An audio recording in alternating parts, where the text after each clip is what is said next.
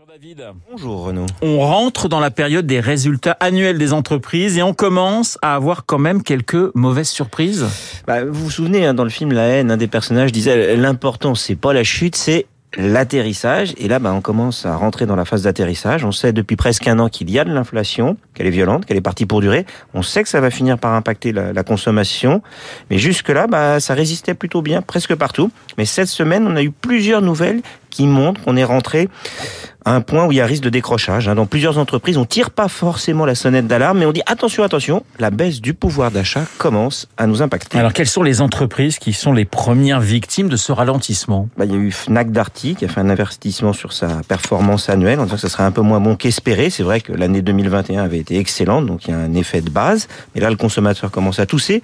On a l'américain Whirlpool qui vient d'annoncer qu'il allait quitter l'Europe, qui revendait ses activités à un Turc. C'est le signe d'un industriel qui se sert la sature. Et puis hier soir, on a eu le, roi du rasage et de la lessive, euh, Procter Gamble, qui vient d'annoncer que sur le dernier trimestre 2022, ses ventes avaient chuté de 6% en volume. Et puis enfin, Doc Martens, connu pour euh, ses chaussures noires, a chuté de 25% à la bourse de Londres hier, car il a prévenu que les mois à venir allaient être un peu plus compliqués que prévu. Du coup, est-ce qu'il faut globalement s'inquiéter pour les entreprises, David? Alors, je reste quand même globalement relativement optimiste. À long terme, la révolution numérique ouvre un énorme champ des possibles. Il va y avoir euh, des investissements.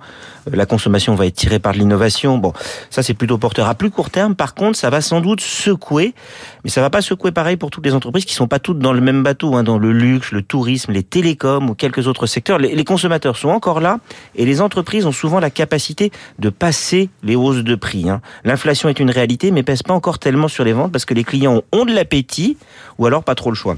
Pour les entreprises plus petites ou, ou, monoproduits, pour celles qui subissent surtout la hausse des coûts de l'énergie ou des matières premières, par contre, bah, les mois qui viennent s'annoncent, c'est sûr, beaucoup plus incertains, car s'ils augmentent trop leur prix, bah, les volumes risquent de chuter.